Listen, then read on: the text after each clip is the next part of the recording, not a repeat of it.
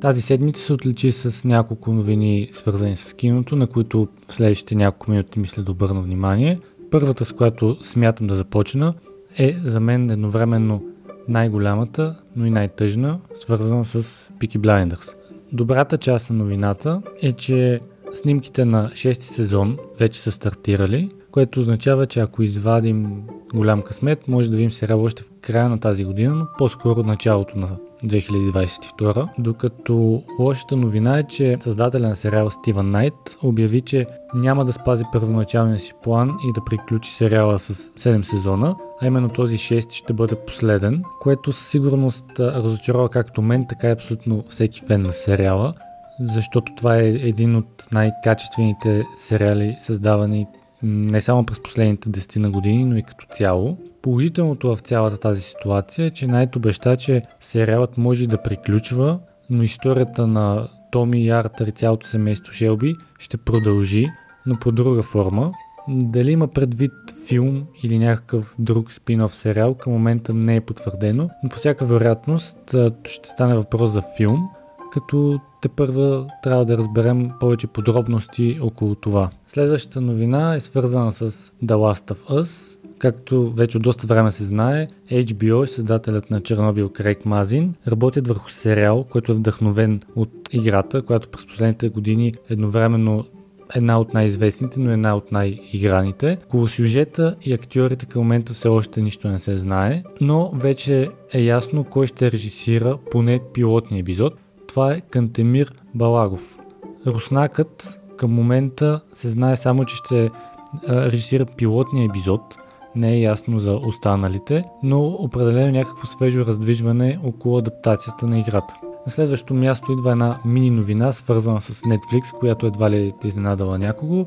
И тя е, че стриминг платформата достигна 200 милиона платени абонати, като за изминалата година те са добавили рекорден брой абонати 37 милиона, което със сигурност е благодарение на пандемията. След това идва ред на Джеймс Бонд или най-страдалят от всички 24 до момента филма за Агент 007 и тя е свързана с поредното отлагане на премиерната дата. Само през миналата година имаше две промени на премиерата, като от началото на проекта сигурно ТВ са общо 5 но това е отделен въпрос. Тази седмица стана ясно, че отново няма да видим както беше запланувано смъртта може да почака през април, а това ще се случи през октомври месец евентуално.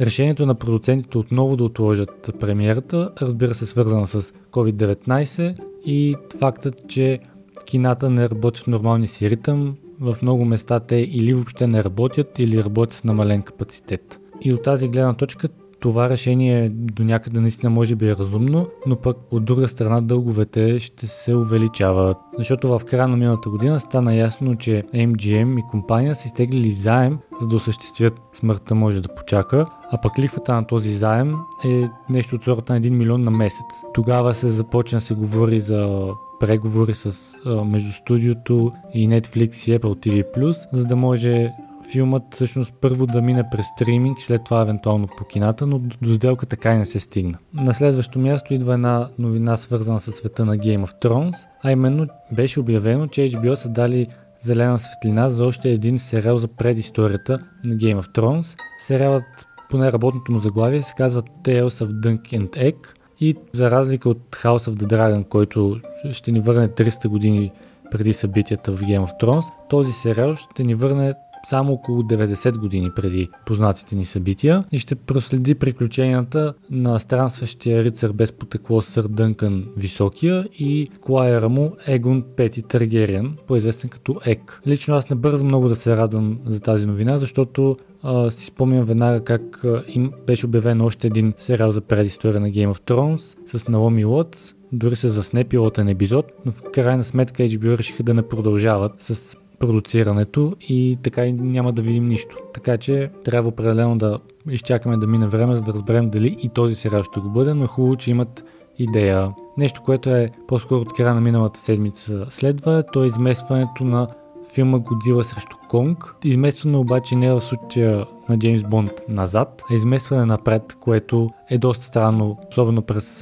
на фона на всичко, което се случи през последните 12 месеца. И така Годзила срещу Конг трябва да тръгне по кината на 26 март, а не през май, както беше предвидено. Като в САЩ той едновременно ще се завърти в HBO Max. Тук едва ли ще имаме този късмет, защото надграждането на HBO Go в Max по-скоро ще се състои към средата или края на годината, но по кината ще бъде от 26 март. За Лигата на справедливостта няколко думи, а именно, че при голям късмет още този март режисьорската версия на Лигата на справедливостта на Зак Снайдер ще бъде пусната в HBO Max. Смяташе се, че продължителността на версията на Снайдер ще бъде доста по-голяма и филмът ще бъде разделен на няколко части, което може да не се окаже така, защото на, въп... на въпроси и отговори в платформата Verus Снайдер отговаря на въпрос на негов фен относно филма и казва, че продължителността към момента е около 4 часа и намерението му е тези 4 часа да не бъдат разделяни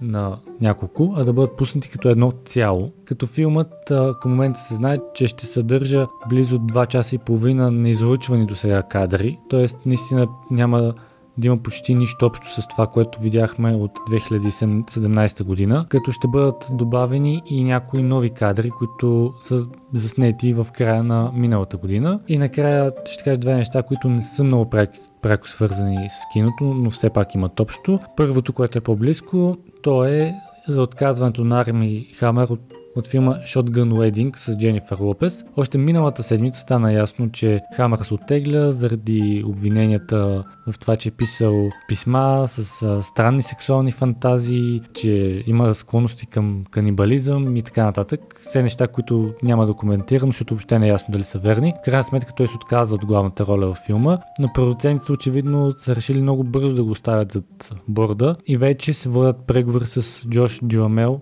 да го замести, като към момента не е постигната договорка, но по всяка вероятност именно той ще бъде човекът, като ако се договорят в снимките би трябвало да започнат още следващия месец. И накрая другата, която не е толкова свързана с киното новина е разделата между Бен Афлек и Яна Дармас. След като около една година двамата излизаха, в крайна сметка стана ясно, че това, което виждаме в социалните мрежи, е именно само хубавата страна, няма нищо общо, защото двамата в крайна сметка се разделят. Накрая само ще допълня, че се надявам тази раздел да не им се отрази негативно в професионален план.